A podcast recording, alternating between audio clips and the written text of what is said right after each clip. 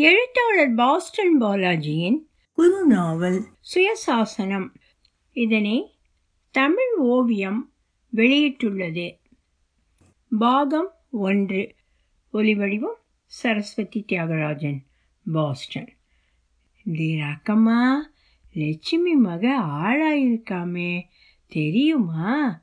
கள்ளிக்கட்டையை கீழே போட்டுவிட்டு முந்தானையால் முகம் பின்கழுத்து எல்லாம் துடைத்தபடியே கேட்டாள் மாரியம்மா. அப்படியா? ஒரே மக. சடங்கு பெரிசாத்தான் செய்வா.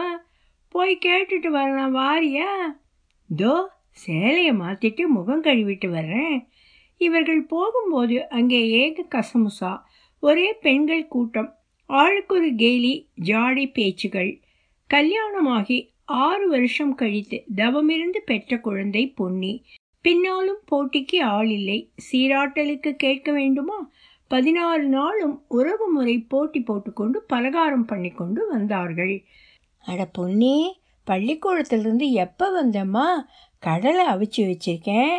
கொழா புட்டு செஞ்சிருக்கேன். சாப்பிடவாம்மா. புத்தகப்பை ஒரு பக்கமாய் அனாதையாய் கிடந்தது. அருமை மகள் பொன்னி எங்கோ விரித்து பார்த்தவாறு உட்கார்ந்திருந்தாள். ஏன் பொன்னி? ஒரு மாதிரி இருக்க.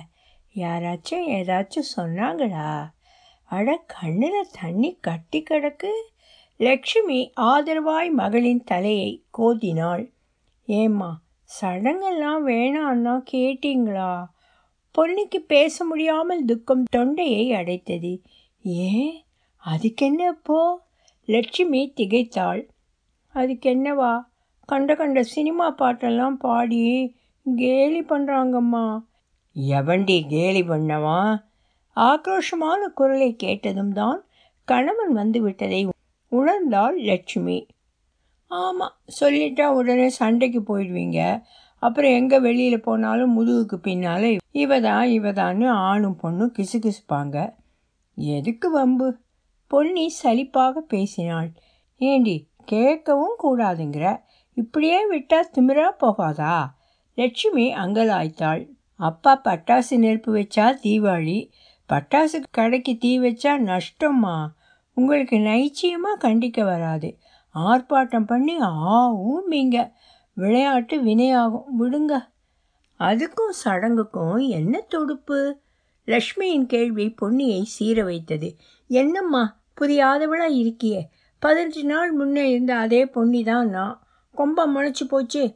நான் பெரிய மனுஷியானதை சடங்குங்கிற பேரில் நீங்கள் தம்பட்டம் அடிக்காமல் இருந்திருந்தால் ஊர் விடலை பசங்களுக்கு தெரிஞ்சிருக்குமா? இது என்னாடி கூத்து? இன்றைக்கி இல்லாட்டி போனாலும் ஆறு மாதம் ஒரு வருஷம் பொறுத்து மத மதன்னு வளர்கிறப்ப தெரியாமலா போகும்? அதுவாக தெரியப்ப தெரிஞ்சிட்டு போகுது. நாம் ஏன் டமாரம் அடிக்கணும்? அது வரைக்கும் நிம்மதியாக ஸ்கூலுக்கு போவேன்ல என்னடி நீ புரியாத்தனமா பேசிக்கிட்டு நாளைக்கு சொந்த பந்தம் என்ன சொல்லுவாங்க? ஒரு மக சடங்கு சுத்தக்கூட வக்கில்ல கஞ்ச கருமின்னு பேச மாட்டாங்களா? அம்மா அதெல்லாம் அந்த காலத்தில் நாலு பேர் பொண்ணு கேட்டு வரணும். நம்ம பொண்ணு ஆளானது நாலு உறவுக்காரங்களுக்கு தெரியணும்னு செஞ்ச ஏற்பாடு. இப்போ படித்து நல்ல அறிவு தெரிஞ்சு பதினெட்டு வயசுக்கு மேலே கல்யாணம் பண்ணுற பூமா இந்த பத்தாம் பசத்தனம் அப்போ படிப்பு பாடம் ஒன்றும் இல்லை.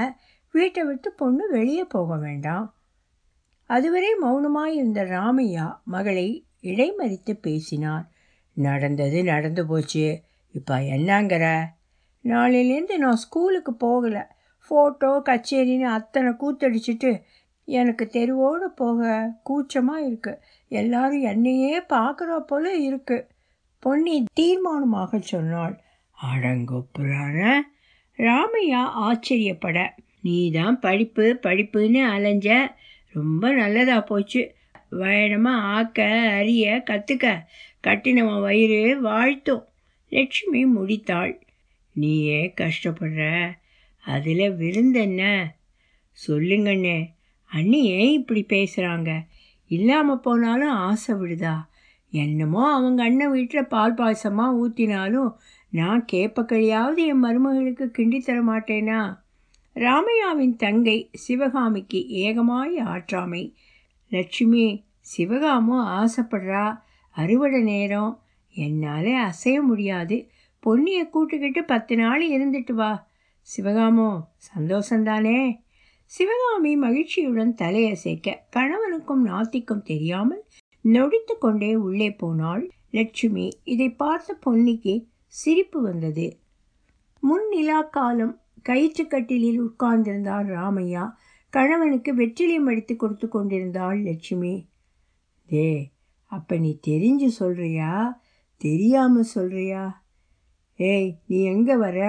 எதை பற்றி சொல்கிற ஒன்றும் தெரியாத மாதிரி தான் உன் தங்கச்சி வீட்டு மகளை சீராட கூட்டிகிட்டு போக சொல்கிறியே அதை பற்றி தான் விளக்கமாக சொன்னப்புறமாவது புரிஞ்சா சரி. அதுக்கா அதுக்கு என்னப்போ அதுக்கு என்னவா நாலு ஆம்பளை பசங்க இருக்கிற இடத்துல சமைஞ்ச பொண்ணை வச்சு காப்பாற்றுறது பஞ்சும் நெருப்பும் போல். ஏதாவது ஏழா கூடமாக ஆச்சுன்னா அப்புறம் கையை பிசைஞ்சால் சரியாயிடுமா?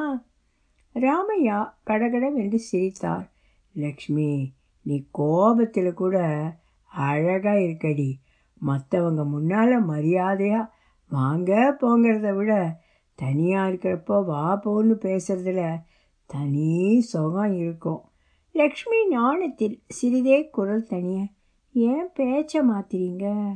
கருவாட்டை குழம்பு ஊற்றினாலும் காரியத்தை மறக்க மாட்டா. இந்த லட்சுமி கேட்டதுக்கு பதில் எங்க? ஆமாம் பொன்னியும் சிவகாமியும் எங்க? லக்ஷ்மியின் முகம் கடுகடு வென்றாகியது போஸ்ட் ஆஃபீஸ் ஐயா மருமக ஊர்லேருந்து வந்திருக்குல்ல என்னமோ கூட போடுதான் கற்றுக்க போயிருக்காங்க. சரி விஷயத்துக்கு வாங்க. உங்கள் அண்ணன் வீட்டுக்கு போன மாதம் பொன்னியை கூட்டிகிட்டு போனியே. உங்கள் அண்ணன் பிள்ளைங்க சாமியாரா? லக்ஷ்மி எரித்து விடுவதைப் போல் கணவனை முறைத்தாள். அவங்க கட்டிக்கு போகிற முறை மாப்பிள்ளை. இவனுங்களுக்கும் முறை இருக்கே. முறை இருக்கலாம். பவிஷம் வேண்டாம். தனக்கே சோத்துக்கு அல்லாடுறவன். கோழிக்கும் குஞ்சலம் வேணும்னா உங்கள் தங்கச்சி அந்த குடும்பத்தில் போய் கஷ்டப்படுறது போதும். மகளுக்கும் அந்த வேலை வேண்டாம். அது பொண்ணு இஷ்டம். அவள் யாரை கட்டிக்கிறனாலும் எனக்கு சம்மதம். என் மக நான் கிழிச்ச கோட்டை தாண்ட மாட்டா. அப்பயே சந்தேகம்? நிம்மதியாக கூட்டிகிட்டு போ. உன் மகளை அவனும் கையை பிடிச்சி இழுத்துற மாட்டான். ராமையா துண்டை உதறி தோளில் போட்டுக்கொண்டு நடந்து விட்டார். இனி ஒரு மணி நேரம் வயல் வரை காலார நடந்துவிட்டுத்தான் வருவார். லக்ஷ்மி பெருமூச்சு விட்டாள். தொடரும். பாகம் ஒன்று முற்றிற்று. பாகம் இரண்டு. பொன்னிக்கு அத்தையின் ஊரான தாமரைக்குளம் மிகவும் பிடிக்கும்.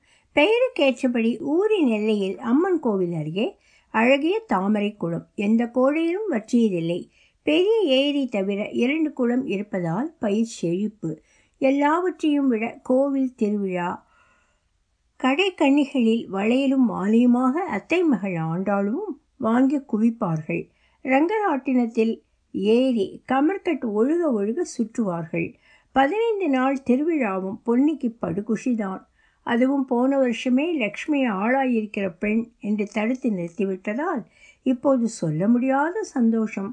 ஆண்டாள் இவளை பார்த்ததுமே கட்டி பிடித்து கொண்டு கூத்தாடினாள். நாளைக்காடி காப்பு கட்டுறாங்க? ஆமா என்று தலையசைத்தாள் ஆண்டாளு. சிவகாமியின் குடும்பம் பெரியது. நான்கு பிள்ளைகளுக்கும் பண்ணையில்தான் வேலை. மூத்த பிள்ளைகள் இருவருக்கும் திருமணமாகிவிட்டது. அவர்கள் மனைவிகளுக்கும் அங்குதான் வேலை. வாங்க அத்த எப்போ வந்தீங்க? ஊரில் மாமா சௌக்கியமா? குரல் கேட்டு பளிச்சென்று திரும்பினாள் பொன்னி. மனசுக்குள் விளக்கு போட்டால் போல் ஒரு வெளிச்சம். ஒரு வினாடி இருவரின் பார்வையே ஆயிரம் கேள்விகள் கேட்டுக்கொண்டன முதலில் சுயநிலைக்கு வந்தவன் செல்வம் ஆண்டாளு அத்தைக்கு காப்பி கொடுத்தியா? அவங்க காப்பி சாப்பிட்டு பழக்கமானவங்க. எல்லாம் சௌக்கியம்தான். உங்கள் ஊர் திருவிழாவுக்கு வந்தாதான் ஆச்சுன்னு அம்மா ஒத்த காலில் நின்று கூட்டிகிட்டு வந்திருக்காங்க. ஊரில் அறுப்பு சமயம். மாமா தனியாக இருக்காங்க. அது என்ன அப்படி சொல்லிட்டீங்க? என்று செல்வமும் இந்தாங்கத்த காப்பி என்று ஆண்டாலும் குளிக்க குளத்துக்கு போகலாமா என்று சிவகாமியின் மூத்த மருமகள் ராஜாத்தியும் வர அந்த இடம் கலகலப்பானது. இரண்டு உள்ளங்கள் மட்டும் தனிப்பட்டு போயின. அடே அப்பா இடையிலே ஒரு வருஷம்தானே வரல. என்னம்மா வளர்ந்து விட்டாள்? என்று செல்வமும் ச்சே பாண்டியும் தாயமும் விளையாடிய செல்வமத்தானா இப்படி என்ன அழகான மீசை. சட்டை போடாமல் இந்த ஆம்பளைங்களுக்கு துளி கூட வெட்கமே இல்லை. இந்த ரீதியில் பொன்னியும் ஒருவரை பற்றி ஒருவர் அசை போட்டனர். அந்த அசை ருசியாக இருந்தது. ஆறு வீட்டில் ஆண்டாளு அண்ணி யாராச்சும் ஒரு டம்ளர் சுடுதண்ணி கொண்டு வாங்க. அந்த குரல் பொன்னியின் மனதில் ஒரே சமயத்தில் பயத்தையும் ஆவலையும் தூண்டின. டம்ளரை நீட்டிய கையை கண்டு திடுக்கிட்டான் செல்வம்.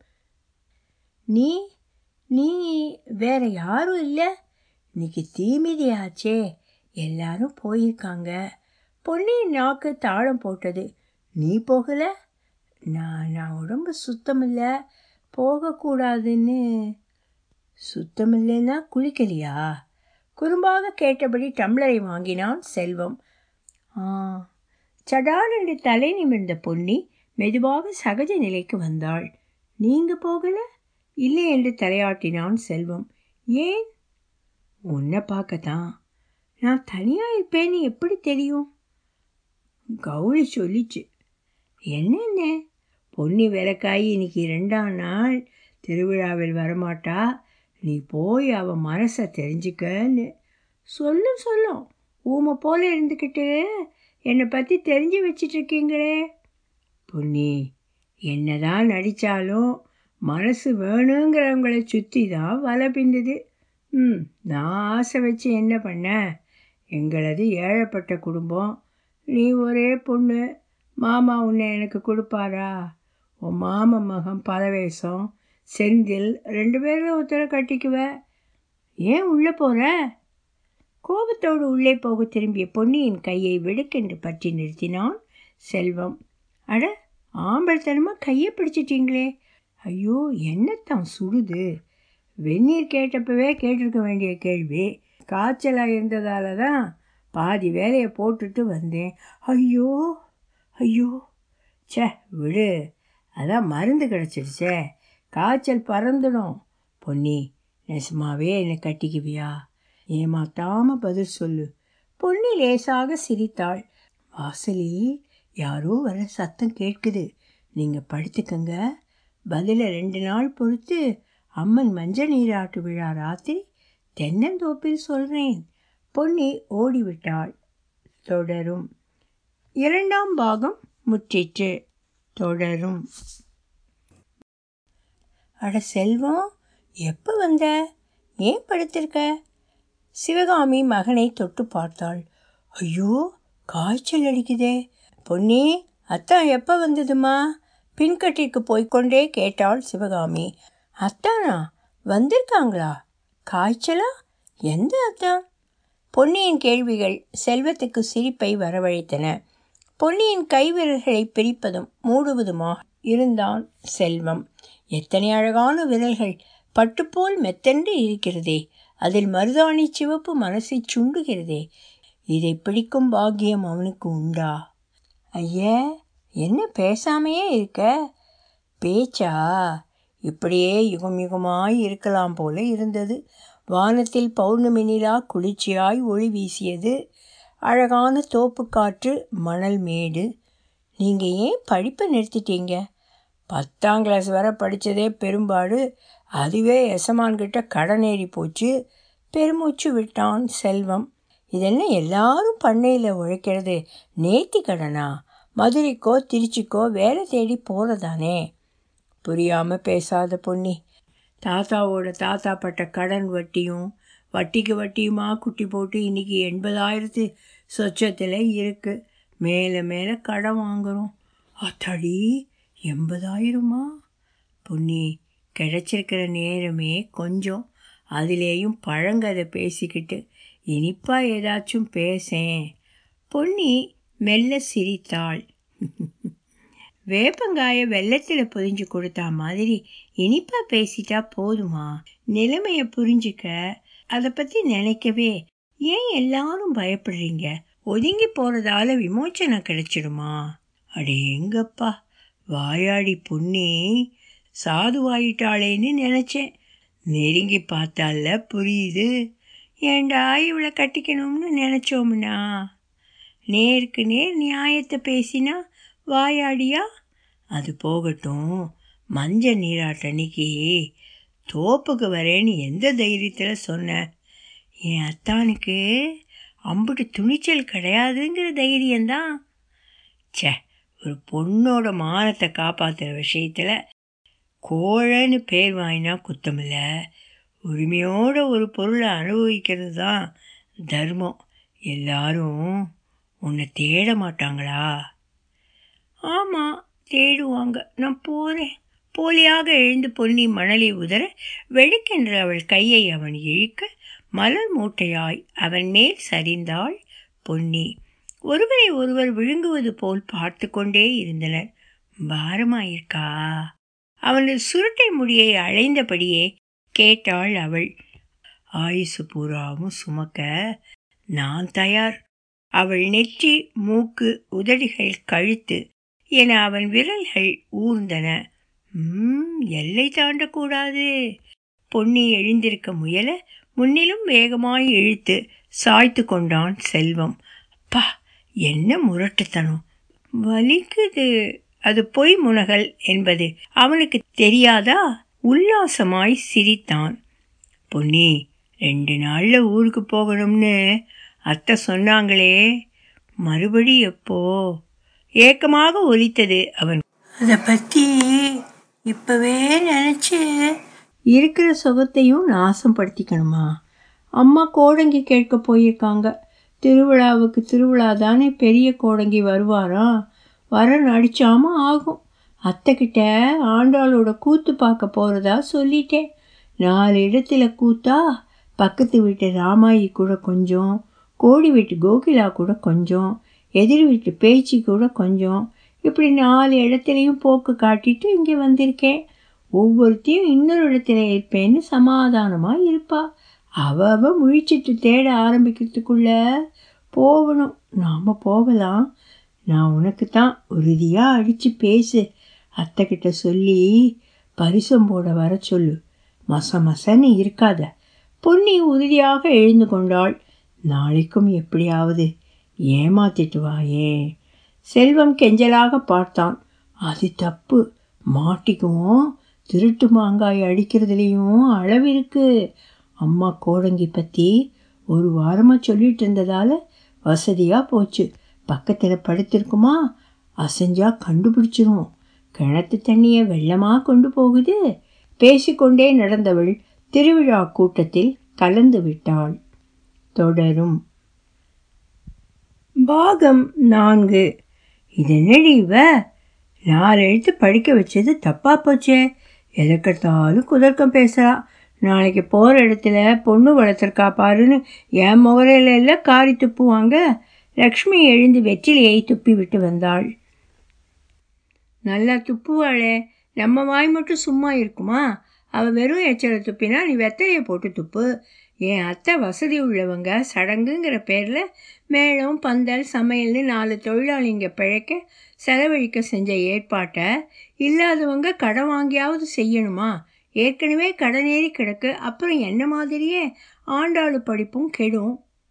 பொன்னி நீயே எட்டு கிளாஸோடு நிறுத்திட்ட. அவளுக்கு ஏமா படிப்பு? படித்தா அதுக்கு மேலே மாப்பிள்ளை தேடணும். ஊர் கெட்டு கிடக்கு. வயசு பொண்ணு நேரா நேரத்தில் வரலேன்னா அது வேற கவலை. பொன்னியின் பேச்சை அங்கு மதிப்பாரே இல்லை. ஒரு பொண்ணு உட்கார்ந்தா ஒன்பது உட்காரும் வாங்க. பொன்னி வந்த நேரம் ஆண்டாளும் வயசுக்கு வந்துட்டா. அதான் புறப்பட்ட பயணம் தடைப்பட்டுடுச்சே. உங்கள் அண்ணன் வரேன் இருக்காரு நீ சடங்க முடி ஒரே அடியாக பார்த்துட்டே போகிறோம் ஆண்டாளும் பொன்னியும் மௌனமாக பெரியவர்கள் பேச்சை கேட்டுக்கொண்டிருந்தனர் ஐயா கும்பிடுறமங்க. வா பழனி. சின்னம்மாவுக்கு கல்யாணம் நிச்சயமாக போகுது. மாப்பிள்ளை வீட்டுக்காரங்க சம்மதம் தெரிவித்து லெட்டர் போட்டிருக்காங்க. சும்மா தேனி மாதிரி சுறுசுறுப்பாக வேலை பார்க்கணும். என்ன புரியுதா? மடக்கு நாற்காலியில் சாய்ந்தபடி மீசையை நீவி விட்டு கொண்டு கேட்டார். பண்ணையார் பரமசிவம் ஆவட்டுமுங்க. மீனாட்சி பழனி வந்திருக்கான் பாரு. அவங்கிட்ட என்ன சொல்லணுமோ சொல்லு. உள்ளே பார்த்து உறக்க குரல் கொடுத்தார். இரட்டை நாடி சரீரத்தை தூக்க முடியாமல் தூக்கி கொண்டு வந்த மீனாட்சி பழனியா வா. என்னால் வர வர தள்ளலப்பா. உன் பொஞ்சாதி மருமகளை வர சொல்லு. சும்மா வீடு வீடுன்னு ஓடாமல் மாவு இடிக்கணும் சாமானெல்லாம் நோம்பணும் நெல் அவிக்கணும் ஏகப்பட்ட வேலை கிடக்கு. இங்கேயே சாப்பிட்டுக்கலாம். சொல்லி முடிப்பதற்குள் மூச்சு இறைத்தது. சரிங்க. அதிகப்படி வேலை செஞ்சால் கூலி எதுவும் கிடையாதாமாம்மா சாணியில் உமி கரித்தூள் கலந்து கொண்டே கேட்டாள் பொன்னி. கூலி என்னம்மா கூலி?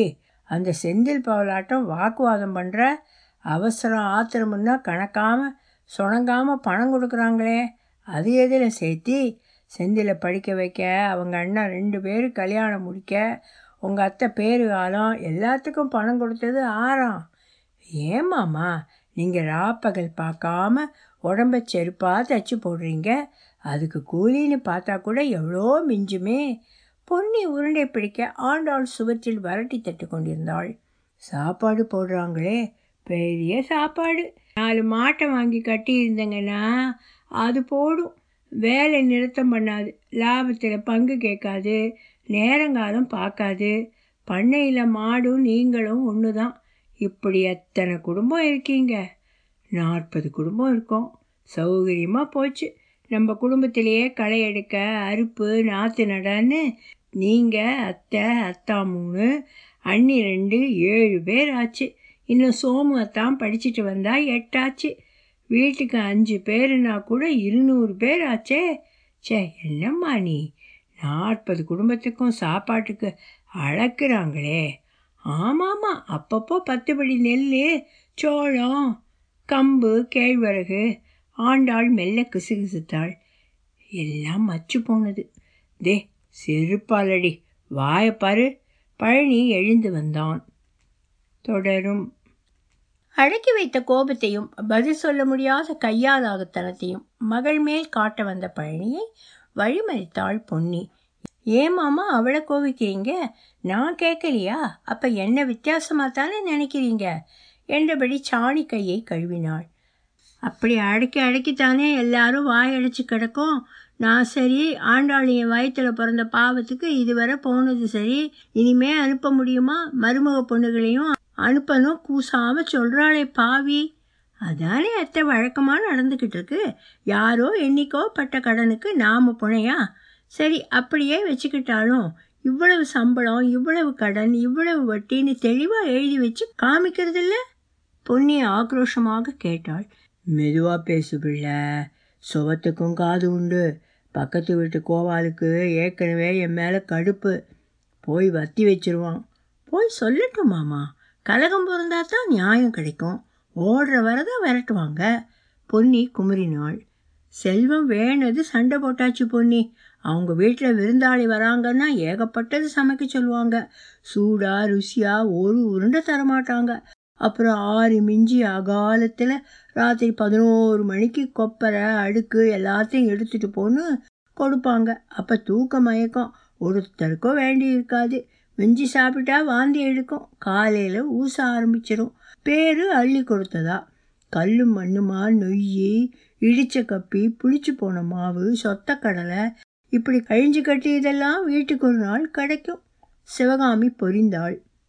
அட பாவமே இந்த அக்குடும்பத்தை கேட்க நாதி இல்லையா? ஒருத்தருக்கும் முதுகெலும்பும் இல்லை. அப்புறம் பண்ணையார் ஓட ஓட விரட்ட மாட்டார். சமயத்துக்கு பணம் கிடைக்காது. ஊரில் அவருக்கு பயந்துக்கிட்டு பேர் காலன்னா மறுத்து வச்சு கூட வரமாட்டா. நாமாவது செல்வத்தையும் சோமுவையும் படிக்க வைக்கிறோம்னு பண்ணையார் கையை காலை பிடிச்சி கேட்டோம். பெரிய மனசு பண்ணி ஒத்துக்கிட்டாரு. முக்காவாசி குடும்பத்தில் எட்டு வயசு பிள்ளையெல்லாம் அவர் ஃபேக்ட்ரியில் வேலை செய்யுது. கடலைக்காய் உடைக்குது புளி பிரிக்குது கன்றாவி. இதுக்கு பேர் தான் கொத்தடிமைத்தனாங்கிறது. மனுஷன் தன்னைத்தானே விற்றுக்கிறது ஏமாமா அவங்க துணி எடுத்து தரதா சொன்னீங்களே? பட்டா எடுத்து தராங்க? சுத்த மோட்டா துணி அதுவும் வருஷத்துக்கு ரெண்டு தடவை. இடையில வேணும்னா பல்ல காட்டி பறக்க முடிச்சு அதுக்குள்ளே எப்படிடா கிழியும்? கவனமாக இருக்க வேண்டாம். நாலு நாள் போகட்டும். இன்னும் ஆயிரம் கேள்வி சால்ஜாப்பு இதெல்லாம் உனக்கு யார் சொன்னாங்க? உங்கள் அத்தையா ஆண்டாளா? யாரோ சொன்னாங்க. எப்படியோ தெரிஞ்சது. நடக்கிறது அப்படித்தானே? பொன்னி இளரத்தம் ரத்தம். துடுக்கா பேசுகிற உன் வயசை கடந்து வந்தவன் தான் நான். ஏழை வாழைங்களுக்கு நிரந்தரமாக வேலை கிடைக்கிறதில்ல. அப்படியே கிடைச்சாலும் வயத்தில் அடிக்கிறானுங்க. நிலத்திலையும் வருஷம் முச்சூடும் வரும்படி கிடையாது. அரைப்பட்டினியும் குறைப்பட்டினியுமா கிடக்கிறதுக்கு இப்படி ஒரு ஏற்பாடு தேவலாம் இல்லையா? இரு வரேன். எங்கள் தாத்தா அப்படியும் ரெண்டு மாடு வாங்கி பால் வியாபாரம் பண்ணாராம். ரெண்டும் நோய் வந்து செத்து போச்சு. அவங்க அப்பாவுக்கு அவர் பதினோராவது பிள்ளை. நான் அடிமை வேலை செய்ய மாட்டேன்னு மீசையை முறுக்கிக்கிட்டு போனவர் ஒரு வருஷத்தில் ஒடுங்கி போய் வந்து சேர்ந்தாராம். இதுக்கு என்ன சொல்லற? நம்ம சுழி நல்லா இருந்தால் நல்ல காலம் வரும்மா. சுழியாவது மொழியாவது. முயற்சியும் உழைப்பும் இருந்தால் முன்னுக்கு வரலாமாம்மா. ஒரு தடவை விழுந்த குழந்தை அப்படியே கிடந்தால் அது நடக்கவே நடக்காது. குழவி கலைக்க கலைக்க கூடு கட்டுது. மனுஷன்தான் இல்லாத வியாக்கியானம் படிச்சுக்கிட்டு சோம்பேறியா செக்கு மாடு கணக்காக குண்டு சட்டிக்குள்ளேயே குதிரை ஓட்டுறான். என்னம்மா பண்ணுறது உங்கள் தாத்தா கையில் ஓட்டம் இல்லாததால் உங்கள் அத்தையை எனக்கு கட்டி வைச்சாரு. அதுவே உங்கள் அப்பா சிவகாமியை இப்படி விசாரிக்காமல் கொடுக்க போச்சேன்னு மாய்ஞ்சு மாய்ஞ்சு படுறாரு. எங்களை உறவுன்னு சொல்லிக்க யாருக்கும் வெக்கமாக தான் இருக்கும். பழனி நொந்த குரலில் பேசினான். என்ன மாமா நீங்கள் நான் ஒன்று சொன்னால் நீங்கள் வேறு அர்த்தம் பண்ணிக்கிட்டு நான் என்ன சொல்ல வரேன்னா செல்வமத்தானையும் சோமத்தானையும் வேலைக்கு டவுனுக்கு அனுப்புங்க. அவங்க தலைமுறையாவது சுதந்திரமாக சம்பாதிச்சு வாழ்க்கை நடத்தட்டும். தொடரும்.